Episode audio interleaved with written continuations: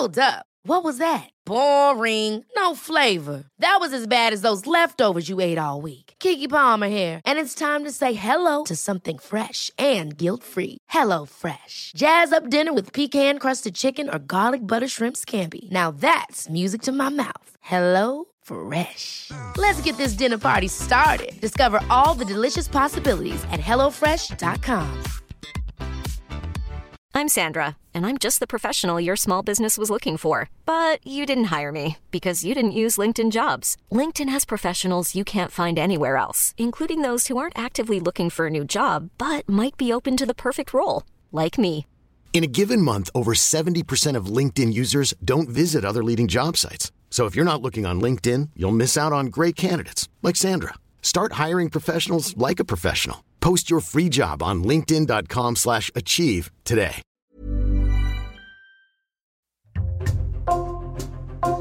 Bonjour, c'est Jules Lavie pour Code Source, le podcast d'actualité du Parisien. Le 12 avril, Le Parisien a publié une série de 5 articles sur la vie de Stéphane Bern à l'occasion du retour sur France 3 de l'émission qu'il présente, Secret d'Histoire. Stéphane Bern a grandi dans une famille plutôt rigide, dans l'ombre de son grand frère surdoué, souvent rudoyé par sa mère, mais il revendique cet héritage, il y voit le moteur de sa réussite. Animateur, journaliste, comédien, il est aussi depuis 2017 le monsieur patrimoine du président Emmanuel Macron et il s'investit lui-même depuis 10 ans dans la rénovation d'un ancien collège royal militaire où il vit à Tiron-Gardé dans l'Eure-et-Loire. Portrait de Stéphane Bern aujourd'hui dans Code Source avec Christophe Levent, journaliste au service culture du Parisien.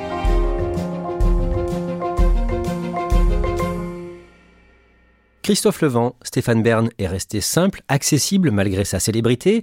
Est-ce que vous avez une anecdote pour nous montrer ça? Je l'ai sollicité il y a environ deux ans euh, pour aller faire un reportage sur le loto du patrimoine. On devait aller voir des différents sites qui étaient en cours de travaux. Et à ma grande surprise, c'est lui qui a pris le volant dans sa petite mini et qui nous a trimballé comme ça euh, toute la journée dans toute l'île de France. C'est quelqu'un d'assez ouvert, hein, qui se livre assez facilement, même s'il y a des deux trois sujets euh, dont il n'aime pas forcément parler, comme l'argent. Il fait souvent des petites piques à droite, à gauche. Il, aime ça, quoi. Il a un côté insolent et puis il est facilement à l'aise avec tout le monde quand on se balade dans la rue. C'est quelqu'un qui est abordable et qui fait facilement des selfies. Christophe Levent, vous avez signé le 12 avril une série de 5 articles sur l'animateur. Vous l'avez interviewé à plusieurs reprises, notamment en juillet 2020. Vous avez fait un reportage sur le lieu où il vit dans le Perche, à Tiron-Gardé dans l'Eure-et-Loire, à deux heures de route de Paris environ, un ancien collège royal militaire. À quoi ça ressemble? Alors c'est une euh, grande bâtisse du XVIIe siècle. Ça ressemble pas vraiment à un château, plutôt à une grande demeure euh, bourgeoise. C'est donc un ancien collège qui formait à l'époque l'élite de l'armée française. Il y a toute une partie qu'il a aménagée en, en musée, donc qui raconte l'histoire de ce collège royal. Ça c'était la maison du prieur, avec les élèves qui dormaient au deuxième étage. Et ça, c'était leur salle de classe. Il y a toute une partie qui est sa maison, une partie privée qui fait quand même 500 mètres carrés, euh, qui est meublée de manière euh, pas contemporaine. Il n'y a pas de contemporain dans la maison, il y a que des meubles 17e, des choses qu'il chine aussi, des petits tableaux qu'il chine à droite à gauche. Je fais tout ici, je travaille à l'ordi, euh, je lis ma presse, et puis là j'ai mis ma collection de mugs. Dans la cuisine, il y a un très très grand vaisselier magnifique, un, un meuble ancien, qui est rempli de mugs de toutes les familles royales du monde, ce qui est un petit peu kitsch. On va voir plus tard que ce collège militaire a pris beaucoup d'importance dans sa vie, mais d'abord, Christophe Levent, vous allez nous résumer le parcours de Stéphane Bern. Nous ne serons pas complets puisqu'il est animateur de radio, de télé, auteur, comédien et qu'il a commencé sa carrière dans les années 80. Stéphane Bern a 59 ans, il est né le 14 novembre 1963 à Lyon, il a ensuite vécu à Nancy jusqu'à l'âge de 10 ans, avant de suivre ses parents à Paris dans le 17e arrondissement. Dans quel milieu est-ce qu'il grandit? Dans le milieu, on va dire, de la petite bourgeoisie. Ses deux parents sont d'origine polonaise euh, et juif. Ses arrière-grands-parents euh, ont fui les pogroms euh, en Pologne pour venir en France et son père est cadre dans une société pétrolière. Sa mère est elle traductrice, elle parle cinq langues, elle, voyage beaucoup pour son travail un peu partout dans le monde. Et alors chez le Bern, il n'y a pas la télévision. Il y a par contre une très grande bibliothèque parce que sa mère est très cultivée et passionnée de littérature. Et c'est comme ça que Stéphane Bern va développer son goût pour la littérature. Sa mère est très stricte. Il dit qu'il reçoit des, des claques euh, tous les jours par sa mère. Il dit que tout était chez lui euh, avec sa mère conditionné au travail bien fait, c'est-à-dire que il ne pouvait avoir un câlin, il ne pouvait avoir un bisou que s'il avait bien terminé son travail, que tout était fait correctement. Et voilà, il garde quand même un souvenir euh, assez dur de tout cela, même si il dit en même temps je l'aime. Il dit c'est une des femmes les plus importantes de ma vie. Et il dit on peut aimer son bourreau. Christophe Levent, quand il est enfant, le petit Stéphane souffre de la comparaison avec son frère aîné, qui est particulièrement brillant. Oui, Armand, son frère aîné, ils n'ont qu'un an de différence. Stéphane Bern le qualifie de, de génie. C'est quelqu'un qui va avoir son bac à, 16 ans, qui va ensuite faire euh, Polytechnique, qui va ensuite faire les mines, ce qui est très très rare comme parcours.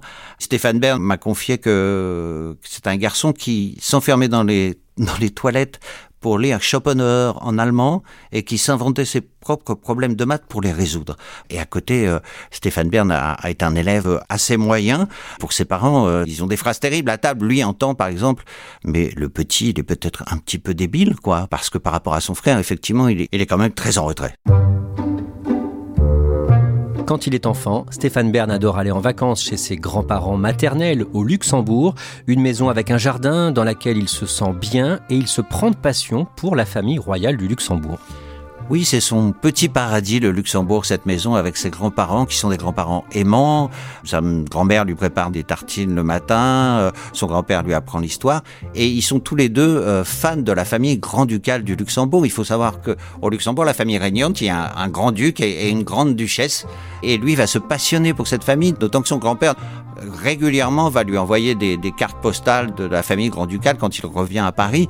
À l'époque où d'autres enfants collectionnent les, les images de foot, lui va se mettre à collectionner les images de la famille grand-ducale.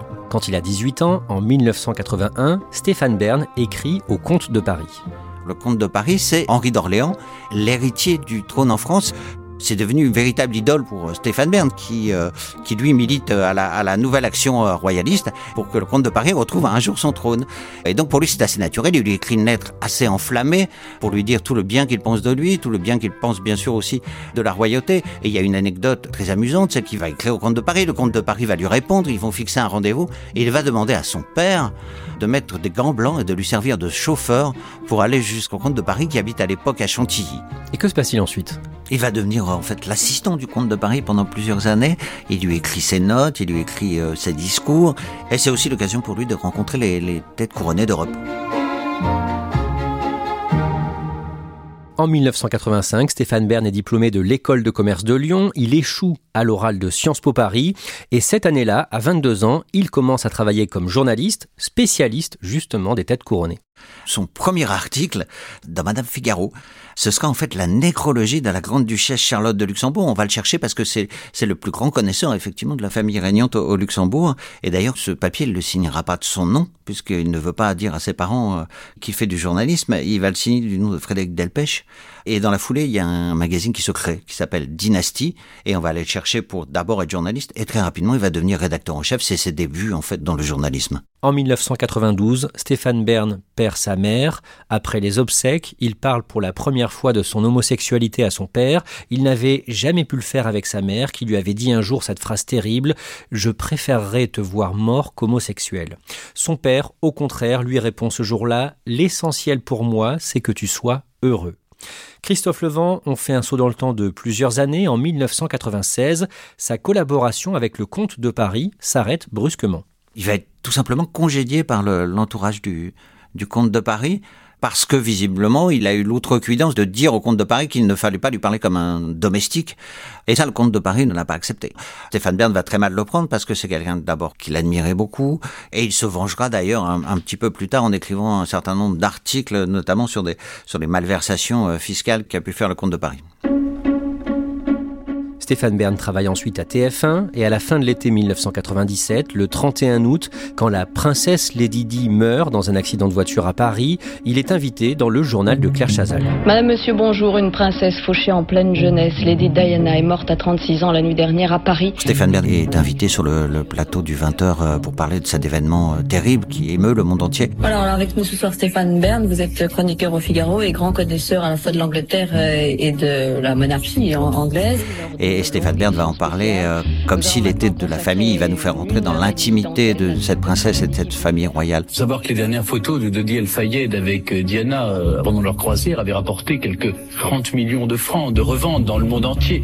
Son producteur dira que c'est à ce moment-là que Stéphane Bern est vraiment né à la télévision. Entre 1997 et 2001, il anime sur TF1 une émission consacrée aux people. Juste avant, il a animé une première émission qui s'appelle Célébrité. Et puis, euh, il va enchaîner l'été avec Saga. Bonsoir. Marrakech est devenue la providence des amoureux, la nouvelle Venise en quelque sorte. Et ce soir, c'est à des duos d'amour que Saga est entièrement consacré. Un magazine sur les people, qui- où il va à la rencontre dans le monde entier des people, pas seulement des têtes couronnées, mais aussi des chanteurs, des acteurs, et ça va être un très très gros succès. À cette période, Christophe Levent, les Guignols de l'info de Canal+, émission satirique très regardée qui fait rire la France entière, se moque de lui régulièrement. Il y a Stéphane Bern. Et, et là, je- je dis au comte Ambrosiano, Oui, qu'est-ce que vous avez dit? Qu'est-ce que vous avez dit? C'est pour célébrité. Il se moque bien sûr de son phrasé un petit peu en poulet, et il le montre comme un, un, un toutou qui va se frotter sur la jambe du prince Charles. Je peux donner des petits coups de langue aussi. Euh, prince, prince. C'est quelque chose dont Stéphane Bern va souffrir parce que lui euh, ne, ne se voit pas comme ça. Bah ouais, Mais c'est incroyable. Non, mais parce que là, je passe pour un branleur. Mais c'est- Non, enfin, je veux dire, c'est toujours la même caricature. C'est-à-dire, je passe pour un précieux, maniéré, mondain. À ce moment-là, une partie du public a une mauvaise image de lui? Il a un côté quand même un petit peu très bon élève, un premier de la classe, tête à claque, qui peut énerver en tous les cas une partie du public, le public le plus jeune. Après, il a aussi, je pense, euh, une partie du public qui commence à, le- à le découvrir. Et il devient un petit peu une sorte de nouveau Léon Zitrone. Léon Zitrone, le journaliste animateur, grande star de la télé et de la radio des années 50 à 80. Christophe Levent, Stéphane Bern changent ensuite d'image progressivement, notamment en animant l'émission de radio quotidienne Le Fou du Roi sur France Inter à partir de 2001, puis à partir de 2003, une émission sur Canal+. Oui, parce qu'il a cette image de Monsieur Tête Couronnée qui lui colle à la peau et qu'il a envie de casser parce qu'il en a marre à ce moment-là, effectivement. Donc il a déjà commencé par faire les grosses têtes pour montrer qu'il avait un peu d'humour. La vraie révolution, ça va être surtout euh, sur Canal+, avec une émission qui s'appelle 20h10 pétante. 20h10 pétante. Bienvenue donc sur 20h10 pétante, votre nouvelle émission quotidienne. Il va se laisser pousser les cheveux, il va déboutonner son col. C'est une émission euh, qui n'est plus people, mais qui est une émission, on va dire, de débat, où il montre aussi qu'il a de l'humour, qu'il est intelligent et qu'il peut toucher un autre public que celui des têtes couronnées.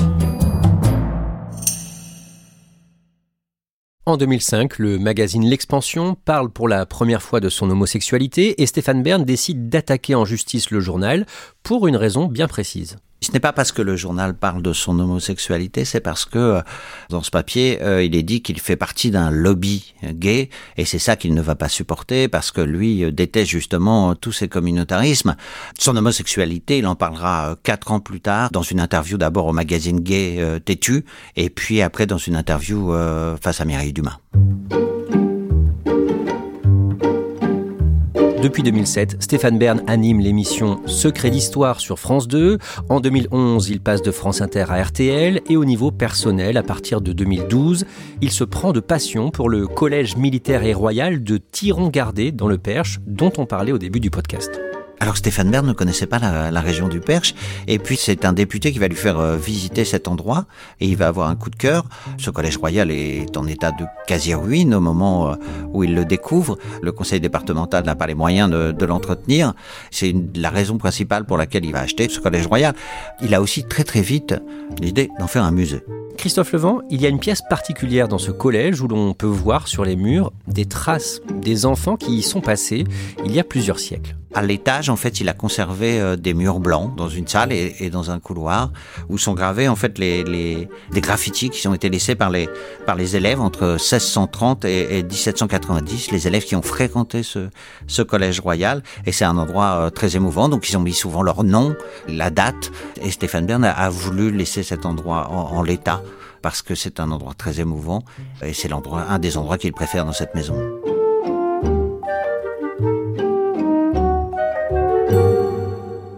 Le mercredi 23 août 2017, Stéphane Bern fait la couverture de Paris Match avec son compagnon Lionel.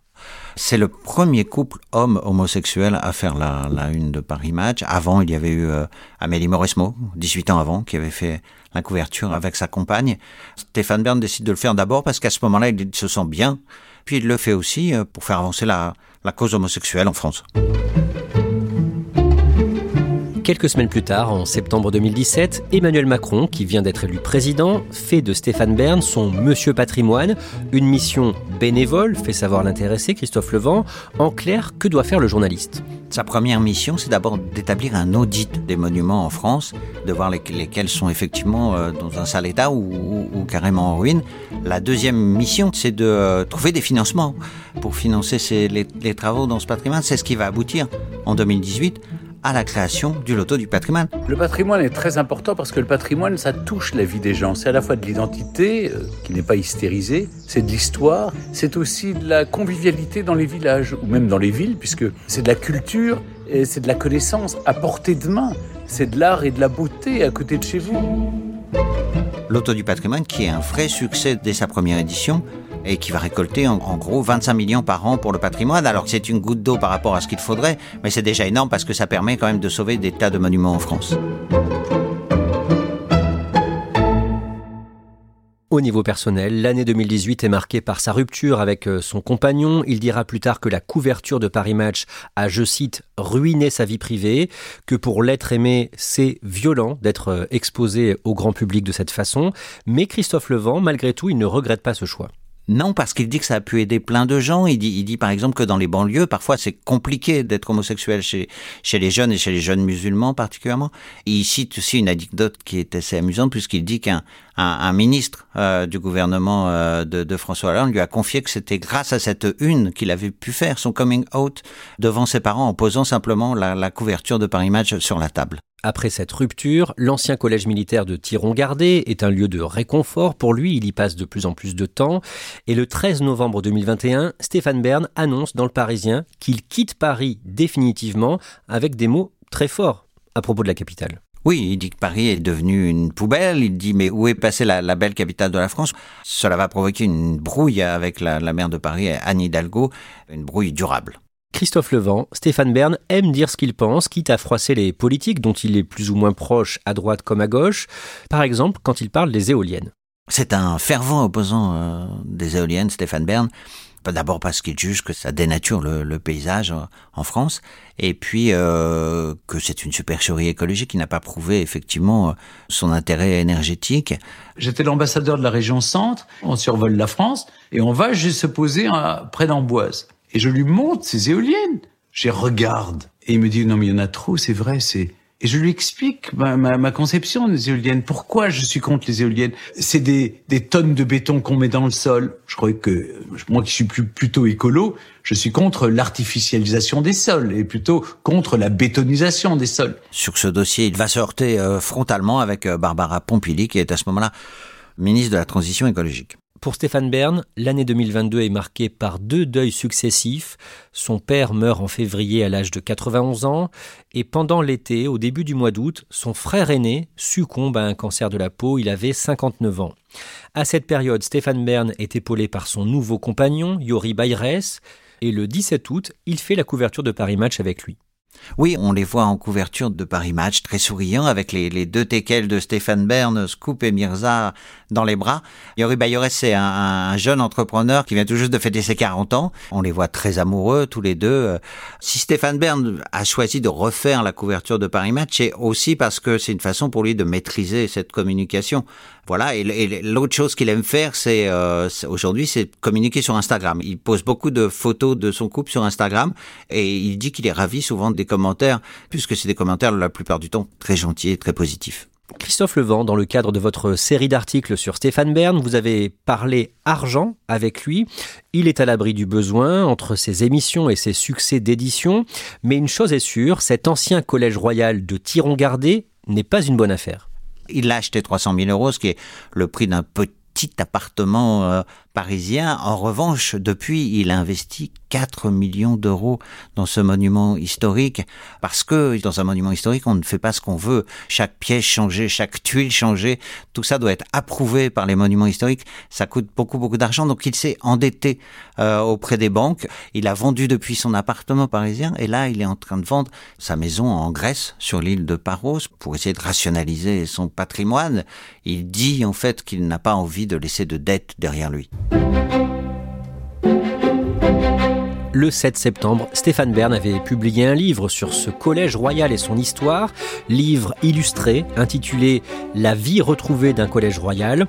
Christophe Levent, Stéphane Bern dit qu'il a longtemps été hanté euh, par le fait de ne pas avoir d'enfants et que c'est aussi pour ça que la transmission de ce lieu est importante pour lui. Il a envie de laisser une trace. Il dit euh, mes livres, mes émissions, tout ça va passer. Alors que Thierry Gardet, ça va rester. Il dit j'ai le sentiment avec Thierry Gardet non pas d'avoir euh, réussi dans la vie, mais d'avoir réussi ma vie.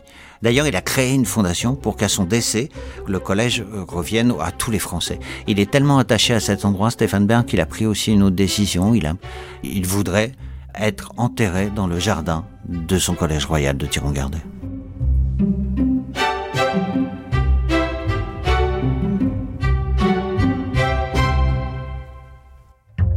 Merci Christophe Levent. Votre série de 5 articles sur Stéphane Bern est à retrouver sur leparisien.fr. Cet épisode de Code Source a été produit par Clara Garnier-Amouroux et Emma Jacob. Réalisation Pierre Chaffanjon. Code Source est le podcast quotidien d'actualité du Parisien. Si vous aimez Code Source, n'hésitez pas à nous le dire en laissant un commentaire ou des petites étoiles sur votre application audio préférée.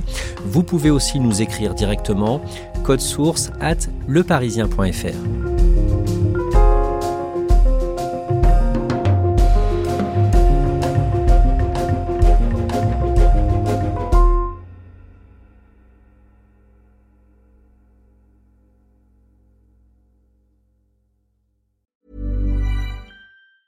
Planning for your next trip? Elevate your travel style with Quince. Quince has all the jet setting essentials you'll want for your next getaway, like European linen, premium luggage options, buttery soft Italian leather bags, and so much more. And it's all priced at 50 to 80% less than similar brands. Plus, Quince only works with factories that use safe and ethical manufacturing practices. Pack your bags with high-quality essentials you'll be wearing for vacations to come with Quince. Go to quince.com slash trip for free shipping and 365-day returns. Ever catch yourself eating the same flavorless dinner three days in a row?